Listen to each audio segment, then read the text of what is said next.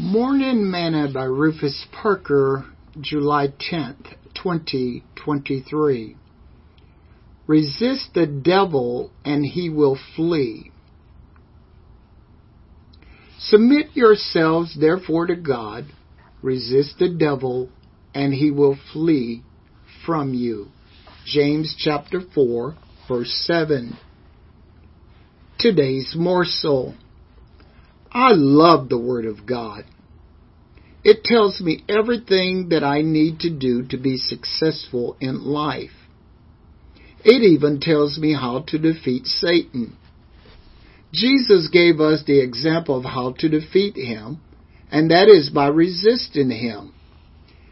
Everything that Satan tries to get Jesus to do, Jesus resisted him by telling him what God's Word said. Scripture says, Then the devil leaveth him, and behold, angels came and ministered unto him. Matthew chapter 4 verse 11.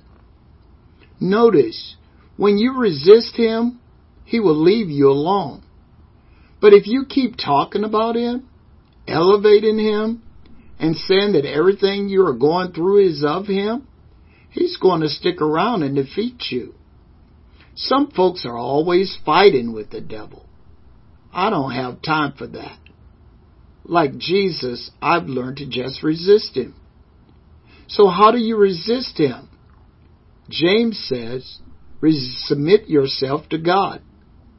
There are four conditions which we must fulfill if God is to have full possession of our lives.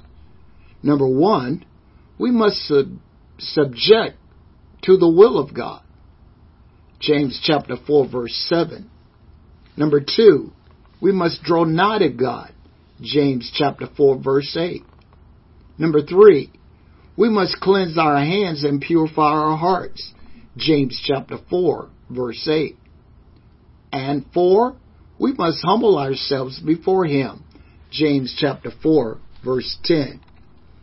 You don't have time to waste on the devil. He's a loser. And all those who work for on his side are losers. Stop wasting your time and start resisting Him. And you do that by, beloved, by building up yourself on your most holy faith, praying in the Holy Ghost, keeping yourselves in the love of God, looking for the mercy of our Lord Jesus Christ unto eternal life. Jude chapter 1, verse 20 and 21. Sing this song with me today. I'm yours, Lord. Everything I am, everything I've got, everything I'm not, I'm yours, Lord. Try me now and see, see if I can be completely yours.